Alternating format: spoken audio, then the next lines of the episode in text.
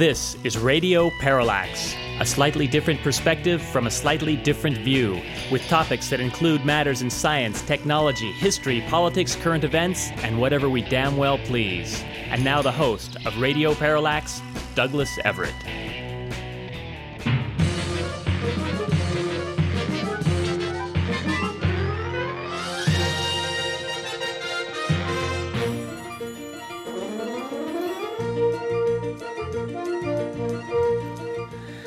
We start today's program slightly lost in space, I think, and I want to thank Mr. William for, again, replaying that excellent John Williams theme song from the legendary TV show from the 60s. Lost in Space was not a very good show, but it sure had a great theme. My first space item comes from a book I pulled off the shelf, which I thought would be useful for the for well, any show we do because it's called Rules of Thumb, a life manual, subtitled Brilliant Guesstimates, Shortcuts, and a Few Shots in the Dark by a man named Tom Parker. We have quoted from this book before, and we will quote from it right now from the item on page 64, which from the rulesofthumb.org review board is this item. To determine the size of a meteorite, divide the diameter of its crater by 20. Now, you astute listeners of this program, of course, will immediately ask the question well, on Earth? On Mars? On the moon? What are you talking about? And I do think it would vary a bit depending upon which body you're hitting with that meteor. But I'm not enough of a physicist to really figure it all out. And something else we may never figure out is what exactly happened with the first meteor from beyond the solar system documented to hit the Earth. I hope you saw this headline. It turns out that a high speed fireball that struck the Earth eight years ago, back in 2014, looks to have been interstellar in origin. January 8th of that year, an approximately meter sized rock from space streaked through the sky off the coast of Manus Island in Papua New Guinea burned up with an energy equivalent to about 110 metric tons of TNT, which I guess is about a tenth of a kiloton. Pretty big blast. Sensors on U.S. government satellites, which are designed to detect foreign missile launches, uh, witnessed this fireball due to a partnership between the, the Defense Department and NASA. The data describing the event was shared in a public database. The one hosted by the Center for Near Earth Object Studies, which is part of JPL, Jet Propulsion Laboratory. Some astute scientists took a look at the data and went, Whoa, whoa, that was moving pretty fast, really fast. So fast that we wonder if it could be from the solar system, because if you reach a certain speed, you ain't orbiting the sun. This is something we've learned with the presumed asteroid Oumuamua, which came came whizzing past uh, the sun a couple years ago, and apparently has now been joined by an interstellar comet, Comet Borisov. So this marks the third object of a different category, which we think came from elsewhere. Now, if you're interested in doing the math on this, and we hope you are, at about Earth's distance from the sun, anything moving than faster than about 42 kilometers a second on a hyperbolic orbit. It's too speedy to be captured by the sun's gravity. When they did the math on this fireball, this meteor, it came out at 45 kilometers per second. But you had to factor in the motion of the Earth relative to this rock. When they did that, they discovered that its relative speed was closer to 60 kilometers per second. Anyway, it took the government a few years to kind of admit that the data from the spy satellites was within a certain degree of accuracy. It was needed for them to say, yeah, that thing came from elsewhere. But now, after a few years, they finally did so. Which means finding a chunk of that material somewhere off New Guinea would be very, very interesting. How old is it? All the meteors we have uh, currently barring a few exceptions, which came from asteroids, came from Mars, came from the moon. Most meteorites are aged 4.567 billion years, which dates to the origins of the solar system. Who knows how old this, this meteor that hit us was? People sure would like to know. But what really intrigues me about this story is the fact that this really isn't the first time there's been suspicions of a meteor from outer space. Back in 1998, something came in burning hot over Greenland, was picked up on, it turns out, not by satellites, but uh, by witness reports, three seconds of videotape. And oh, I stand corrected as I look at the article. Some data from the U.S. Defense Satellite um, calculated the speed of this object at 56 kilometers per second which, as we know, of course, is too damn fast to be something local. Now, coming in and burning up over Greenland is a lot better than plopping in the ocean over Papua New Guinea, but I don't believe they had enough uh, data to figure out just where this thing landed. Scientists apparently did go out in southwestern Greenland to try and find fragments of it, but and they came back with 200 samples of dust, and I don't think any of that dust panned out. But in the articles written about this event 20 years ago, they said, well, you know, this is bound to happen once in a while. And um, maybe next time it does, we'll be ready. Well, apparently, 16 years later, we were readier, and now we know that these things are happening. And in other outer space items related to breaking the local speed limit, we have the fact that uh, scientists now think that the speediest stars in our Milky Way galaxy which in this case are moving at hundreds or even thousands of kilometers per second, uh, probably came from dwarf galaxies that got devoured by the Milky Way in the distant past. This conclusion is based on a study of 15 of these very fast moving stars that was conducted by the Apache Point Observatory in New Mexico and the Las Campanas Observatory in Chile. The article notes that uh, these stars aren't the very fastest hypervelocity stars that have speeds in excess of 1,000 kilometers per second, but rather the category called extreme velocity stars, which only move at hundreds of kilometers per second, which I guess is a lot easier to examine. I'm not sure why that is. They're not exactly streaking across the sky. Whereas I know the fastest moving star relative to us is Barnard's star, or sometimes called Barnard's runaway star, which takes like a century to uh, move like half the width of the full moon. So these are not exactly meteor like streaks.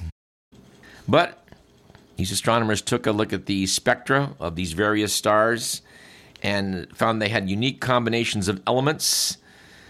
And according to the Week magazine, of the 15 extreme velocity stars, they found eight with chemical compositions that were definitively different from Milky Way stars.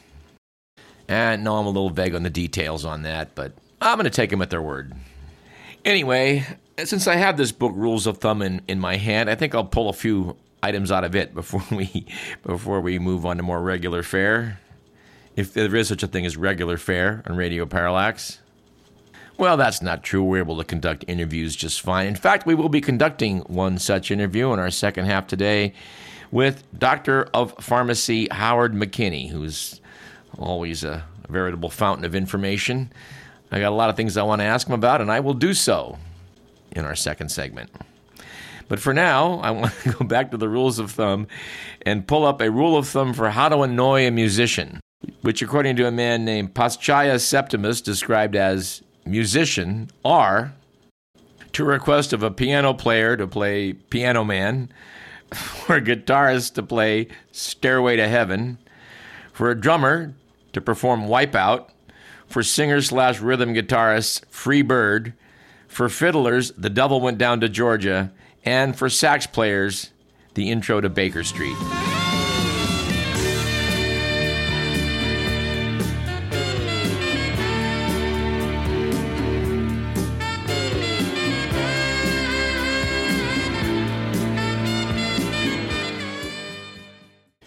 Here's a startling statistic, apparently from Jimmy Minturn, described as auto technician.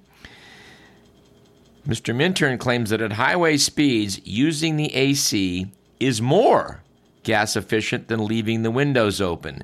Because when you leave the windows open, you greatly increase the wind drag on your car. Who knew? Here's one that I can't verify, but I'm proud to report on, since, especially since we're now back on the air at KDVS in Davis. According to Martha Farnsworth Riche, former director of the U.S. Census Bureau, inviting more than 25% of the guests from the economics department to a university, inviting more than 25% of the guests from the economics department to a university party will ruin the conversation. If you, if you have any insight onto this, dear listener, drop us a line at info at radioparallax.com. And finally, here's one from someone named Elaine Gibbons, and we do note that the author of this book is a, uh, a flight instructor. But apparently, if you're flying over a rural area and you need to know the wind direction at ground level, look at the cows. Reportedly, cows normally stand with their heads downwind. I say reportedly because someone who wrote into David Letterman and was read on the viewer mail section had conflict said that he had conflicting reports on whether cows stood with their heads into the wind or, or downwind. So Letterman, being Letterman, and this was the last of the of, of the mailbox items, brought a cow onto the set and had the stagehands turn on a very large fan. Sadly, for our purposes and for Dave, the cow did not seem to be interested in orienting itself to the fan, but to the amusement of Dave and the audience, decided on its own volition to exit stage right out an open door. I think we'll jump at this point into the good, the bad, and the ugly.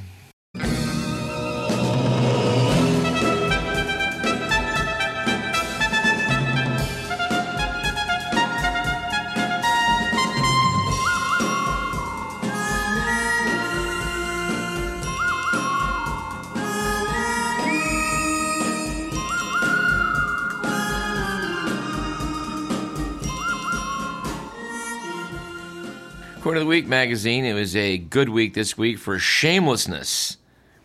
After former Donald Trump campaign chairman Paul Manafort launched a consulting firm, quote, to help people with strategic advice, unquote. Manafort was pardoned by Trump after he was convicted of bank and tax fraud for millions of dollars paid to him by Russian oligarchs. Of course, we do imagine that there probably are quite a few Russians out there that could use a little little strategic advice for how to manage their future. And speaking of Trump, it was a bad week last week, and for I guess you'd say protocol. What was described as an unusual breach in what was described as an unusual breach of protocol, the Trump administration failed to provide the State Department with an accounting of gifts given to Trump and other White House officials by foreign governments during his final year in office. The law requires that any gifts worth more than $415 be reported. Richard Painter, a former top ethics lawyer for Georgia W. Bush administration, which is sort of a funny concept, but said Mr. Painter either was really stupid or really corrupt. I say, why not both? And it was an ugly week for what I, I, I, guess you would call maybe Christian unity, with the news that an Illinois church is, quote, fasting from whiteness, unquote, or at least did so during Lent, by not using any music written by white people. Instead, First United Church of Oak Park said it would use music drawn from African Americans and Native American traditions. Reverend Lydia Mulkey said, I cannot change the color of my skin. Mulkey's white, by the way, but said, I can change what I listen to. Say it loud. One more time. Say it loud. we really don't have any evidence, Mr. Millen, that, that, that the Reverend was listening to James Brown. But why not? Oh! And we have an item. Actually, this is not an item from the past week. This, dates back to December of last year. Somehow we missed this, but do think it's worthy of a, of a look back. At that time, in late December, Kyle Rittenhouse posed for a thumbs up photograph with former President Trump at Mar a Lago. Trump said he was a nice young man, adding that Rittenhouse had asked to meet him because he was a fan. In case you don't remember, Rittenhouse fatally shot two protesters and wounded a third during violent Black Lives Matter demonstrations in Kenosha, Wisconsin. A jury accepted his argument that he had acted in self defense. It's worthy of note, according to the piece I have, that after his trial, Rittenhouse sat for an interview with Tucker Carlson and told him that he supported the BLM movement and was not a racist person. Here's the part I like and I think is worthy of a look back. Rittenhouse was at that point fighting with the right wing Fight Back Foundation. They were fighting over who should get the $2 million the group raised for Rittenhouse's bail.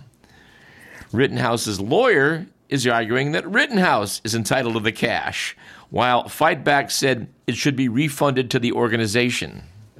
We need to look up where that money went, uh, but I'm not going to do, do so at the moment.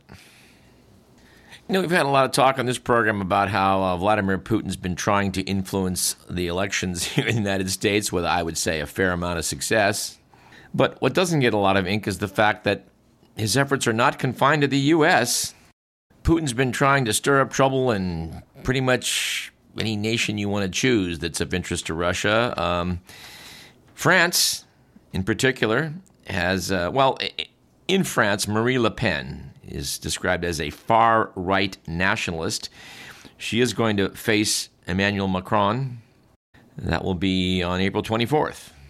It's worth noting Le Pen and her National Rally Party want to replace the European Union with a looser confederation. They want to withdraw France from NATO's integrated command. And it seems certain that a Le Pen victory would unwind France's external alliances, which, which, which are all things Vladimir Putin wants, and explains why it is he's helping fund what would you think would be a, a party that would be opposed to Russian interests. But then you think that in America, the Republican Party would be opposed to Russian interests, wouldn't you? Although we made some passing mention uh, a couple weeks back on this show about how some commentators were predicting that the GOP would um, really start waking up and reviving its uh, anti Russian expansion wing and condemning this war in Ukraine, but I don't think I've seen a lot of it. Have, have, have you, dear listener? If, if, you have, please direct us to where we could find some information on how uh, how how Russia's actions and Putin's actions are, are are under widespread condemnation. You know, not that we should be longing for the Cold War when you know conservatives were anti-Russian. There were some good reasons to be anti-Soviet back in the day. Not that we're pining for the days when conservatives here in America hated everything Soviet. The Atlantic had an article in the current issue, which, which actually I found quite compelling. It was a, a look back at World War II. Probably worth a couple minutes of discussion. The piece by Daniel Immerwahr, titled Change the Map, Change the Moral, starts out What was the Second World War about? According to Allied leaders, that wasn't a hard question. This is a fight between the free world and a slave world, U.S. Vice President Henry Wallace explained. It is between Nazism and democracy, Winston Churchill said, with tyranny on one side and liberal, peaceful powers on the other. Said Immerwahr, were it so simple. The Allies' inclusion of the Soviet Union, a dictatorship as absolute as any dictatorship in the world, Franklin D. Roosevelt once called it, muddied the waters. But notes the author, the other chief allies weren't exactly liberal democracies either. Britain, France, the Netherlands, Belgium, the United States, and depending on how you view Tibet and Mongolia, China were all empires. Together they held, by my count, more than 600 million people, more than a quarter of the world, in colonial bondage.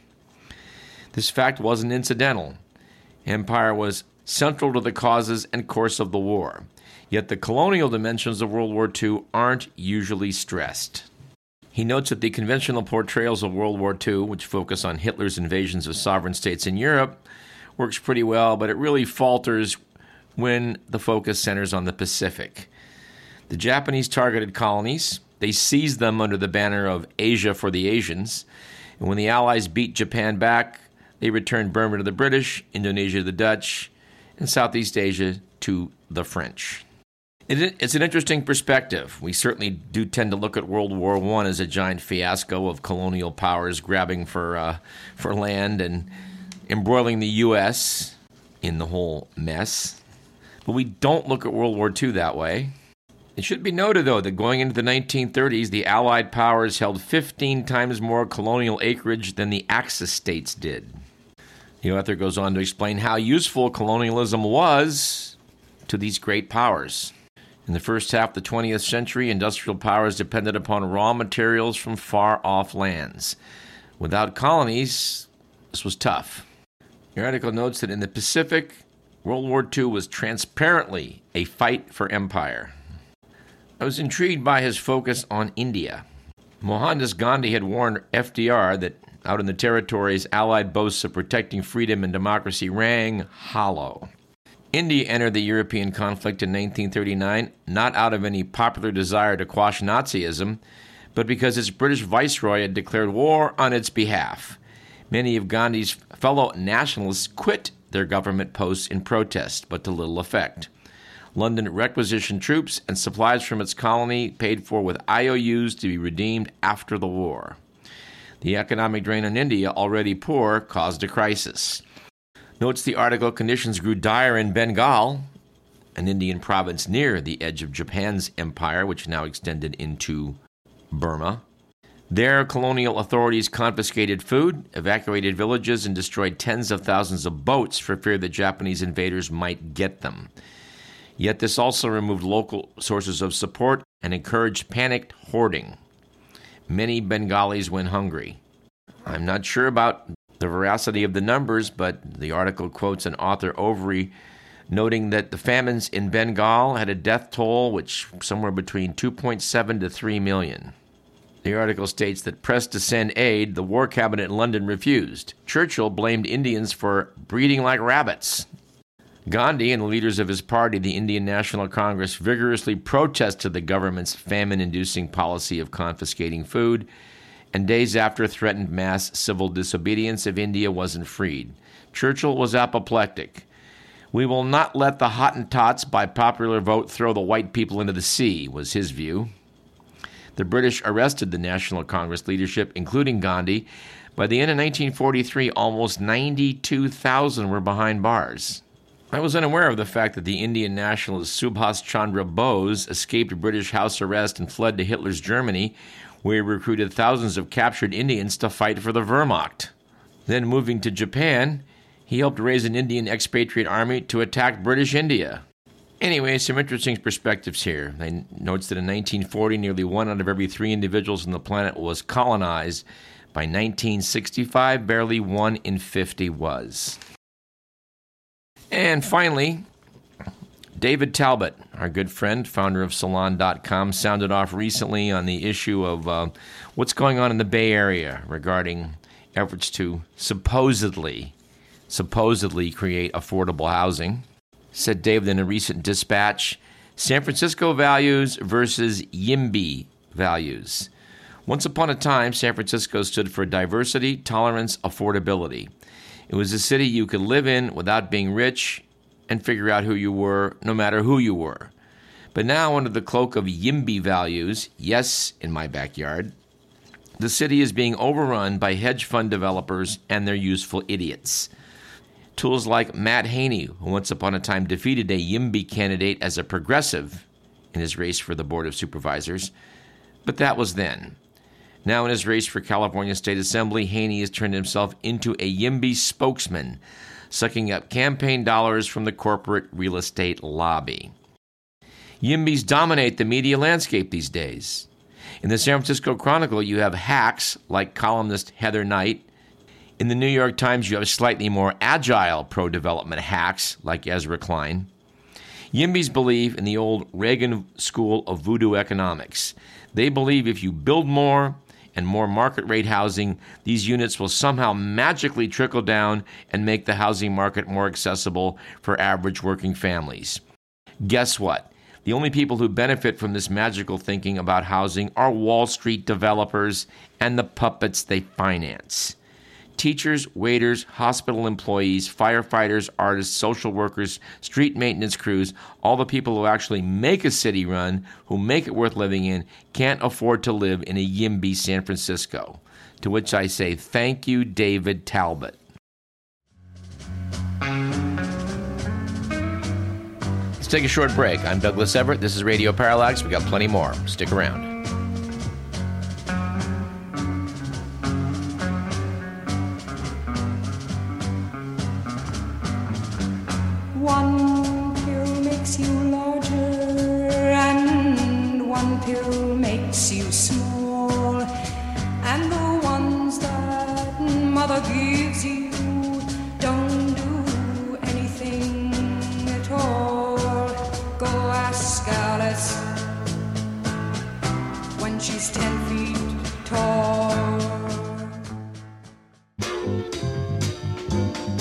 This is James Brown, soul brother number one, always fighting. Now I'm fighting for your life. I'm fighting for your life because if you use drugs, you better leave it alone. Drugs are contagious. They're killers. Every drug is a killer. Stay away from drugs. Drugs will take your life away. And if you want to live, stay away from drugs because they are super bad, super bad, super bad, super bad, super bad.